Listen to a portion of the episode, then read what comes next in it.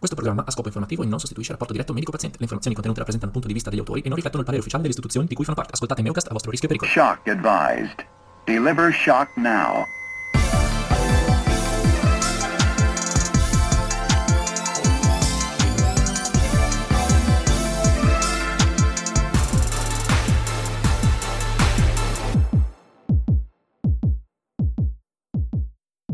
Ciao a tutti e bentornati su Meocast. Io sono Alessandro e oggi con me c'è Michael. Ciao Michael. Ciao, ciao.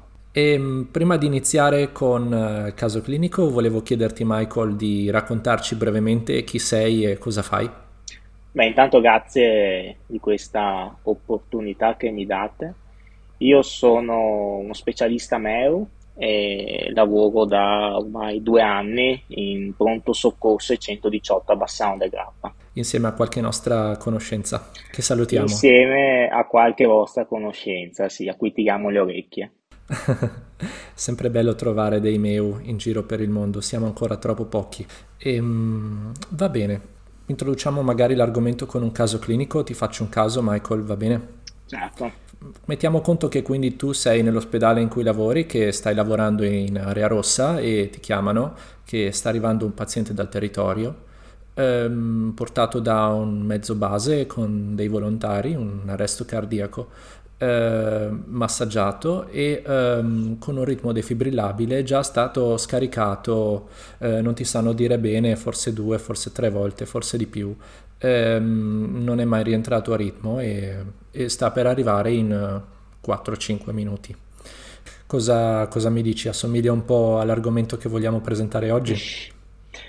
Beh, direi che il caso è azzeccato, nel senso che oggi cerchiamo un po' di parlare di una circostanza speciale di arresto cardiaco, ovvero della fibrillazione ventricolare refrattaria.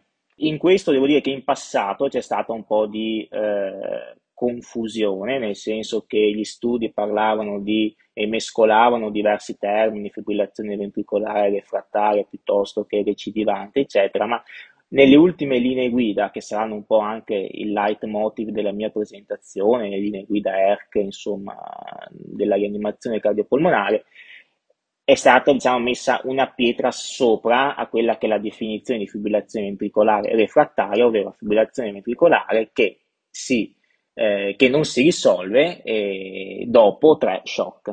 Quindi Dopo il terzo shock parliamo di fibrillazione ventricolare refrattaria oppure quando eh, ci sono almeno tre scariche appropriate di un ICD nelle 24 ore. Quindi questa è la definizione. Quindi la prima cosa che eh, chiederei al team che mi porta dentro in pronto soccorso il paziente del caso clinico è quante volte è stato scaricato quel paziente. C'è da dire che la fibrillazione ventricolare refrattaria costituisce il 20% di tutte le fibrillazioni ventricolari, per cui non è un numero da. Andando un po' a parlare delle probabili insomma, cause scatenanti della fibrillazione ventricolare refrattaria, sono importanti eh, alcuni studi che hanno dimostrato come la cardiopatia ischemica, quindi il, il carico di eh, il burden di infarto miocardico che sottende le fibrillazioni ventricolari refrattarie arriva quasi all'80% per cui direi che la causa principale, la più importante da tenere a mente quando ci troviamo un paziente che non risponde ai nostri shock è la cardiopatia ischemica. E questo poi è anche importante per la gestione post-arresto cardiaco, nel senso che se recuperiamo il paziente, quello è un candidato a un'angioplastica emergente sicuramente. Dopodiché, eh, durante le fasi del nostro arresto, dobbiamo sempre ricordarci le famose 5I e 5T, che valgono sia per l'algoritmo per sistolia, ma anche per quello FVTV refrattaria. E in particolare per la fibrillazione ventricolare refrattaria, eh, tra le I, mh, mm, ricordare le disionemie, quindi ipocaliemie e ipomagnesemie, e tra le T, come appunto abbiamo detto, la trombosi coronarica è sicuramente quella più importante. Ma quindi Michael, eh, ho capito bene, è vero che eh, un'embolia polmonare si può manifestare con un ritmo defibrillabile? Sì, beh Alessandro, hai capito bene perché non dimentichiamoci che anche nei ritmi defibrillabili eh, la CLS stesso ci invita a considerare no, le 5I, le 5T e eh, tra le 5T c'è anche la, l'embolia polmonare. Chiaramente più frequentemente sarà la trombosi coronarica, ma non possiamo escludere anche l'embolia polmonare. Abbiamo poi delle cause un po' più particolari che dopo vedremo anche nel, nella, nella, gestione, insomma, e che sono eh, gli storm elettrici dovuti a un eccesso di drive simpatico oppure delle aritmie particolari su condizioni genetiche predisponenti che hanno tutta una gestione loro particolare che magari è un po' più interessante e che esulano proprio dall'algoritmo ERC o American Art che sia. Grazie Michael. Sì, devo dire che ho notato che ci sono forse delle lievi discrepanze nell'algoritmo tra le due società principali, perché per esempio una già dopo la seconda scarica inizia a consigliare adrenalina, mentre l'altra, la terza in poi. Credo che mentre nelle prime magari due scariche, le linee guida siano sicure, magari con delle solide basi scientifiche. Io mi sono fatto l'idea, anche se non ho studiato come hai studiato tu, che dalla terza scarica in poi inizi più a diventare un'opinione dell'esperto, magari che ci siano pochi dati sì, in realtà nel senso, dopo la terza ca- scarica si entra in un eh, loop eh, di eh, due minuti di RCP controllo del ritmo che sembra non finire più senza via d'uscita. Eh, alla fine ti fai il barbecue, no? Eh, esatto, esatto. Quindi è, è proprio in quel momento che dobbiamo pensare a qualcosa che ci sta o sfuggendo di mano, ok? Che magari non stiamo facendo bene, ok? Oppure a una causa che non abbiamo considerato, quindi analizzare le 5H e le 5T. Partirei proprio da questo punto, nel senso che eh, rivediamo un attimo le linee guida assieme, per cui siamo al nostro primo controllo del ritmo, troviamo una fibrillazione ventricolare, qua le linee guida sono unanimi nel dire che vale lo shock first, ok? Per cui a meno che non ci troviamo nel paziente a letto dell'ospedale già monitorizzato dove possiamo fare eh, fino a tre shock eh, consecutivi, negli altri casi to- arriviamo sul posto, abbiamo la fibrillazione ventricolare, lo scarichiamo e poi facciamo i due minuti di RCP prima del controllo, del secondo controllo del ritmo. Secondo controllo del ritmo troviamo ancora FV, qui appunto come hai detto tu giustamente Alessandro, le linee guida divergono un po', eh, l'American Art dice di fare l'adrenalina, le linee guida europee la ritardano dopo la terza, arriviamo alla terza scarica ancora FV o TV senza polso, per cui abbiamo la nostra FV refrattaria. A questo punto dovremmo aver già fatto una eh, somministrazione di adrenalina e anche la prima dose di antiaritmico, per cui il carico di amiodarone o di lidocaina. A questo punto però dobbiamo anche pensare, stiamo facendo un RCP di ottima qualità? Nel senso, il nostro paziente è ancora in FV perché c'è un problema elettrico vero e proprio o perché non stiamo facendo una buona RCP o non stiamo erogando correttamente le scariche. Per cui direi che a questo punto è importante pensare a quello che viene dopo, per cui sicuramente dopo la terza scarica pensare a una gestione eh, invasiva della via aerea, prepararsi con un massaggiatore meccanico se siamo sul territorio, controllare il posizionamento delle piastre. Questo lo dicono anche proprio, è un punto in cui si soffermano le ultime linee guida perché molto spesso si tende proprio a mettere le piastre nella posizione quella ehm, esterno apicale con la eh, placca in posizione apicale troppo anteriore.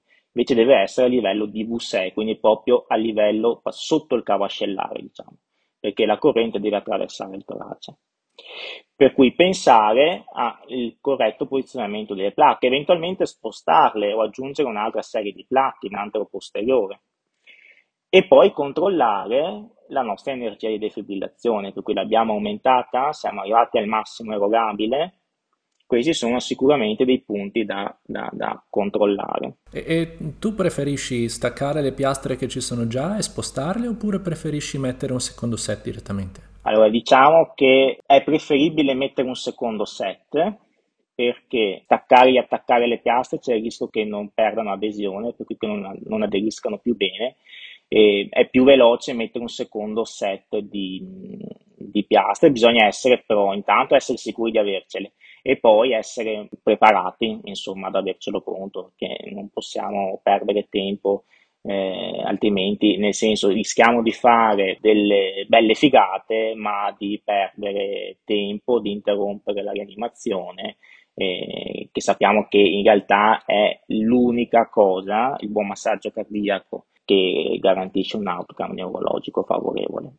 Dopodiché a questo punto, e qua mi addentro un po' nella, nella, letteratura di quelle che sono vari espedienti che sono entrati più o meno in voga negli anni, eh, a partire proprio dal discorso delle piastre, per cui dall'utilizzo di un secondo paio di, di placche, un secondo defibrillatore, eh, che permetta di eh, erogare una scarica in eh, rapida su due scariche in rapide successione una dietro l'altra, no? quindi il famoso dual, dual shock. Beh, c'è stata un po' di confusione anche qua nel passato riguardo la terminologia, perché si può intendere sia una scarica contemporanea, per cui i due defibrillatori che erogano la scarica nello stesso momento, ma anche sequenziale e poi dipende se questa scarica lo fa lo stesso operatore, se la fanno due operatori diversi, dipende anche dal tipo di scarica che mi eroga il defibrillatore, perché sappiamo che a seconda del marchio sca- la, la, la, morfologia dell'onda di scarica è diversa, dipende quanto tempo passa tra una scarica e l'altra. Quindi sono tanti i fattori a, a riguardo. E gli studi che sono stati fatti nel passato eh, che in realtà non erano studi multicentrici, non erano trial, erano solo case report o studi osservazionali, eh, non chiarivano questo, nel senso che ehm, non era chiaro come veniva erogata la scarica, se simultanea, se sequenziale, dopo quanto tempo veniva implementata questa metodica dall'inizio dell'FV refrattaria, eh, quindi non c'era una, una, popola- una popolazione omogenea. La conclusione è stata fatta nel 2020, una review che diceva che eh, non c'erano, eh, la, questa metodica della double sequential defibrillation non migliorava l'outcome e da qui le linee guida eh, che hanno, hanno un'avvertenza contro l'utilizzo di questa metodica. Questo è tutto vero fino a qualche mese fa perché sappiamo che il mese scorso in realtà è uscito finalmente questo DOS-VF trial sul New England che ha un po' ribaltato le carte. Ecco, allora il DOSVF trial è diciamo, il primo studio randomizzato eh, su questa metodica in cui ci sono tre bracci, quindi il gruppo standard in cui viene fatta eh, la defibrillazione standard con singolo defibrillatore e le placche posizionate in anterolaterale. Il primo gruppo di intervento è quello del vector change in cui se dopo la terza scarica classica eh, anterolaterale, il paziente è ancora in FV, veniva spostata la placca eh, sternale dietro la schiena, per cui in posizione dorsale. In questo modo viene cambiato il vettore, quindi da anterolaterale l'energia veniva erogata in antero-posteriore. Secondo gruppo di intervento in cui veniva aggiunto al primo defibrillatore con le placche posizionate in antero apicale l'altro paio di placche in antero-posteriore e c'era un paramedico responsabile di erogare in maniera sequenziale la scarica dei due defibrillatori, per cui prima premeva un pulsante e in rapida successione premeva l'altro. Mentre io capisco perfettamente dal punto di vista del meccanismo il fatto di cambiare il vettore, perché se eh, con gli elettrodi magari orientati in un certo modo eh, le scariche non erano efficaci, può darsi che il fascio di energia non passasse veramente attraverso il, il cuore e quindi magari cercare di spostare gli elettrodi, gli elettrodi può eh, cambiare e quindi rendere efficace una scarica che prima non lo era. Ma per quanto riguarda invece la doppia scarica, qual è il, il meccanismo? Nel senso, stiamo solamente erogando più energia, quindi una scarica più potente o, mm. o è un'altra cosa? Allora, ci sono tre ipotesi riguardo al meccanismo per il quale questa metodica possa funzionare, che poi in realtà derivano da studi fatti in elettrofisiologia, perché poi in realtà sull'ambito ospedaliero non è che possiamo provare questa cosa. Eh, la prima ipotesi è ovviamente che noi andiamo con secondo, con l'aggiunta di un secondo defibrillatore in parallelo ad erogare energie molto superiori a quelle che possiamo permetterci solo con il singolo defibrillatore. La seconda ipotesi è appunto, come hai detto tu, il cambio del vettore, per cui può essere che il fascio di defibrillazione non abbia coinvolto quell'area di miocardio responsabile della genesi dell'aritmia e quindi noi andiamo a spostare le placche in antero-posteriore per raggiungere quella porzione più interna del cuore, che è il ventricolo sinistro, dove tipicamente originano, origina la fibrillazione ventricolare, dove tipicamente originano anche eh, aritmie che non terminano okay, dopo la prima scarica. Il terzo meccanismo ipotizzato è quello che la prima scarica mi abbassa l'impedenza e quindi la soglia necessaria per terminare la fibrillazione ventricolare che viene terminata efficacemente dalla seconda scarica. Questi diciamo sono un po' i meccanismi fisiopatologici. Quindi sostanzialmente la prima scarica mi prepara le cellule a ricevere la seconda e magari ad essere eh, efficacemente defibrillate. Esatto, esatto. Le prepara e eh, il fascio attraversa il cuore in un'altra direzione in modo da raggiungere anche quelle aree di miocardio più lontane. E quindi scusami se sono di nuovo partito per la tangente, ma eh, immagino che tu adesso volessi raccontarmi i risultati di questo studio. Sì, dai, raccontiamoli. Parliamo di uno studio fatto su 405 pazienti, gli outcome erano tre, la, il termine della fibrillazione ventricolare, l'outcome primario, l'outcome secondario era il ROSC e poi un altro outcome era ovviamente quello neurologico. La popolazione era popolazione inglese, ok, quindi studio svolto esclusivamente sul prospedaliero, interrotto precocemente a causa di una carenza diciamo, del personale che avrebbe potuto inficiare diciamo così, l'analisi poi statistica del studio, per cui è stato interrotto precocemente, su una popolazione nella quale il 58% riceveva bystander CPR, per cui diciamo, una percentuale molto alta in Italia siamo attorno al 26%. E, i risultati però sono interessanti perché sia il gruppo del vector change ma ancora di più quello della double sequential fibrillation, ha visto terminare in misura maggiore la fibrillazione ventricolare e anche aumentare i numeri di ROSC e, e gli outcome neurologici rispetto alla defibrillazione classica in quel sottogruppo di, di, di, di pazienti con l'FV refrattaria. Ottimo, quindi ci possiamo aspettare che nei prossimi anni, alla luce di questi studi, questa strategia venga implementata magari nelle linee guida, perché dalle ultime linee guida appunto loro dicevano considera, considera, considera, magari adesso ci daranno delle informazioni un po' più chiare, dirette. Eh, immagino proprio di sì, nel senso che qualcosa cambierà, probabilmente verrà suggerito eh, in quei team che hanno già fatto un adeguato training, che hanno a disposizione il secondo defibrillatore di utilizzarlo in quelli in cui invece non c'è questa possibilità verrà suggerito di fare il vector change. Quindi tu um, fai il vector change o um, fai la doppia scarica? Eh, allo stato attuale io faccio il vector change perché mh, mm, non siamo allenati in questa cosa, soprattutto dovremo combinare un defibrillatore manuale con un DAE automatico e quindi i risultati non so se siano sovrapponibili. No, pensa a doversi coordinare con un DAE automatico e quindi prepararti la tua scarica manuale quando, eh, cioè più vicino possibile a quella che verrà erogata dal defibrillatore automatico, quindi immagino già il casino, no? Penso che, mm. penso che il modo più comodo per farlo sia con due defibrillatori manuali, ma poi chi ce li ha? Mm-mm, esatto. Io ho fatto qualche simulazione, solo questo, su questa tecnica e personalmente penso che anche trovare lo spazio sul torace eh, per un paziente che sta venendo massaggiato, magari c'ha pure Lucas sopra, e trovare lo spazio corretto di applicare quattro pad che non si tocchino, è, è già quello è difficile secondo me. Però dai, spero di, di provarci prima o poi. Esatto, bisogna provarci. Ho capito. E ehm, che altre armi abbiamo a nostra disposizione, quindi in caso di una FV refrattaria? Altre armi più o meno in voga, anche queste nel passato, è, è il beta bloccante, per cui l'esmololo.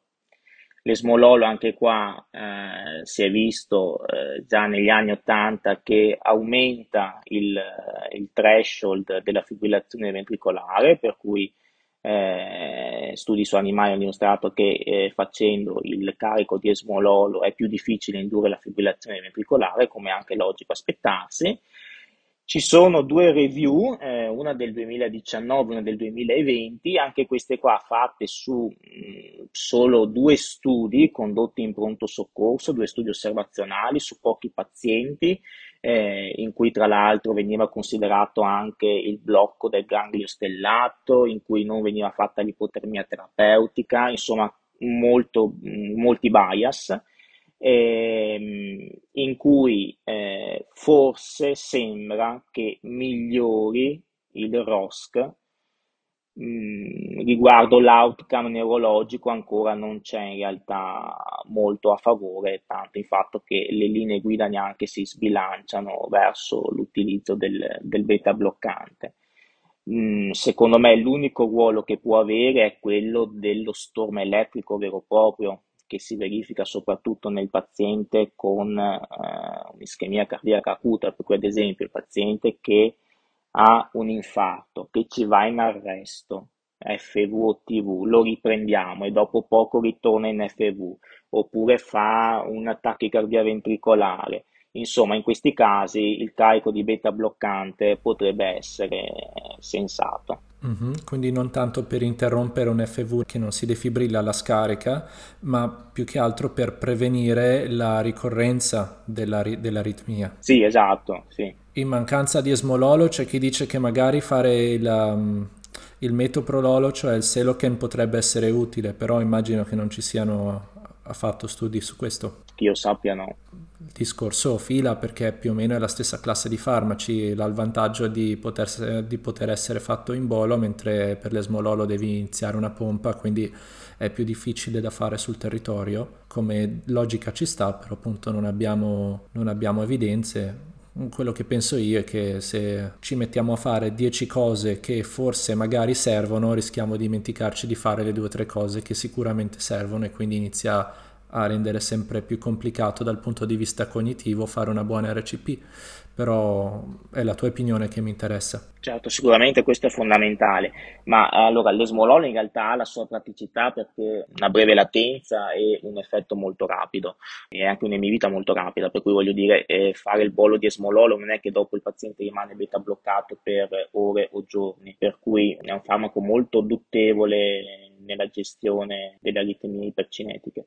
Eh, sarebbe sì, nel senso gli studi che l'hanno utilizzato nella fibrillazione ventricolare refrattaria l'hanno utilizzato alla dose di carico di eh, 500 grammi per chilo e poi all'infusione. Anche qua, insomma, eh, ripeto, non ci sono raccomandazioni a favore per adesso. Ma invece, per tornare un attimo ai farmaci, gli antiaritmici che invece vengono consigliati, quindi la miodarone e la lidocaina, loro rispetto all'esmololo hanno delle basi scientifiche, scientifiche così solide per essere utilizzati, perché io ho la sensazione che la miodarone venga consigliato un po' più o meno per tutto, così, perché un po' si è sempre fatto così. Eh, tu cosa ne dici? Allora, mi anticipi sul discorso degli antiaritmici e, e effettivamente e, amiodarone e lidocaina sono raccomandati dalle linee guida, per cui eh, sono eh, antiaritmici che hanno un fondamento scientifico perché eh, migliorano il ROSC. Questo sicuramente. C'è uno studio, l'LPS del 2017, che confronta appunto la miodarone con la lidocaina e il placebo. E poi, soprattutto più interessante, un'analisi bayesiana di questo studio eh, mirata proprio ai pazienti con fibrillazione ventricolare e tachicardia ventricolare e, e, si è visto come in realtà l'amiodarone da buon eh, antiaritmico che eh, combina un po' l'azione di tutti gli altri antiaritmici migliora l'outcome anche neurologico ma più ancora della lidocaina nei pazienti con fibrillazione ventricolare refrattaria. Per cui se abbiamo una vera fibrillazione ventricolare, tachicardia ventricolare refrattaria, il mio consiglio è quello meglio la miodarone che la lidocaina, meglio anche se fatto endovena, nel senso che sembra essere più efficace la via endovenosa che quella intraossea. l'altro farmaco che ha un ruolo è il magnesio, ok? Non dato indiscriminatamente in tutte le fibrillazioni ventricolari, ma in quelle eh, fibrillazioni ventricolari refrattarie in cui sospettiamo l'ipomagnesemia, per cui l'anziano defedato, il caso di malnutrizione, l'etilista cronico e nei pazienti che hanno un QT lungo, congenito, e quindi dobbiamo saperlo prima o perché ce lo dice il paziente o perché abbiamo fatto un elettrocardiogramma prima che vada in arresto. Per cui insomma la torsione di punta da QT lungo e la tachicardia ventricolare generica, quella che si instaura in, in caso di disionemia. Abbiamo poi eh, dei casi particolari, molto particolari, di fibrillazioni ventricolari in cui usiamo degli antiaritmici che non sono contemplati da linee guida e, e, quindi andiamo un po' off label, diciamo, e sono ad esempio le tachicardie ventricolari che insorgono in pazienti con nota sindrome di Brugada, in cui utilizziamo l'isoproterenolo, per cui paradossalmente andiamo a utilizzare un beta agonista o addirittura si arriva a fare il pacing overdrive, per cui a stimolare con un pacing transcutaneo il, il battito a una frequenza più elevata di quella del paziente. Questo però è solo caso particolare del paziente con nota sindrome di Brugada. L'altra eccezione alla regola, e questa è descritta in letteratura, è la tachicardia ventricolare polimorfa catecolaminergica, che è una, un'aritmia particolare che si verifica in soggetti giovani, ok? Per cui mh, di solito sono bambini, ragazzini, ma anche fino ai 40 anni è descritta, mentre stanno facendo eh, esercizio fisico, soprattutto se in acqua, che prima erano sani e che hanno un improvviso arresto cardiaco. In questi pazienti eh, si è visto che l'adrenalina ha un effetto paradosso, per cui peggiora quella che è l'aritmia sottostante. Perché? Perché c'è un eccesso, un overdrive eh, a livello di recettori beta-adrenergici. Cosa si fa? Si fa una sedazione profonda, fentanyl 10 gamma pro chilo, ok? Si è visto che ha risolto eh, arresti cardiaci eh, con fibrillazioni ventricolari, tachicardia ventricolari refrattari in ragazzi giovani che eh, si presentano con questa, mh, mm, questa, questo, questa, tipica anamnesi di eh, arresto cardiaco durante esercizio fisico, in particolari condizioni emotive, magari all'elettrocardiogramma vediamo tante extrasistoli ventricolari, magari vediamo una tachicardia ventricolare che eh, cambia vettore, quindi bidirezionale, questo proprio patognomonico di questa sindrome. Ricordiamoci il fentanist. Di solito sono ragazzi che hanno eh, mutazione del recettore della rianodina, per cui una predisposizione genetica. Cavoli, non ne avevo la minima idea, grazie. Interessante. E paradossalmente io, seguendo l'algoritmo, inizio a pensare all'adrenalina ben prima di iniziare a pensare a cambiare le piastre, a eh, fare un antiaritmico, No, nel senso che è un po' il futuro della gestione dell'arresto cardiaco, nel senso che deve essere sempre più individualizzato, no? eh, nel senso che noi abbiamo una base che è la linea guida, ma dopo sta a noi sapere quando uscire e interpretare ogni singolo caso come un caso a sé stante. Quindi abbiamo detto una serie di misure eh, che possono essere tentate e pensate, che vanno al di fuori della linea guida, se ci troviamo in un contesto, eh, se ci troviamo in un altro contesto, possiamo ad esempio pensare di perdere meno tempo possibile sulla scena, posizionare il nostro Lucas e trasportare il paziente in un cardiac center, quindi in un centro dotato di ECMO, ok? Perché anche questo è dimostrato che migliora la sopravvivenza.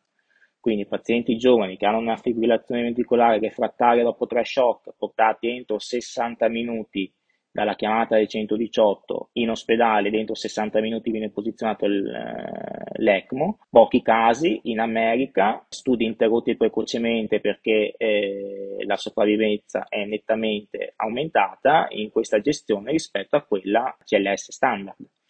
Chiaro che però dobbiamo essere in questo sistema, cioè nel senso dobbiamo trovarci in un sistema che è pronto ad accogliere il paziente in sala di emodinamica dove c'è l'emodinamista pronto a fare la coronarografia, il cardiochirurgo piuttosto che il eh, chirurgo vascolare pronto a mettere l'ECMO entro 60 minuti.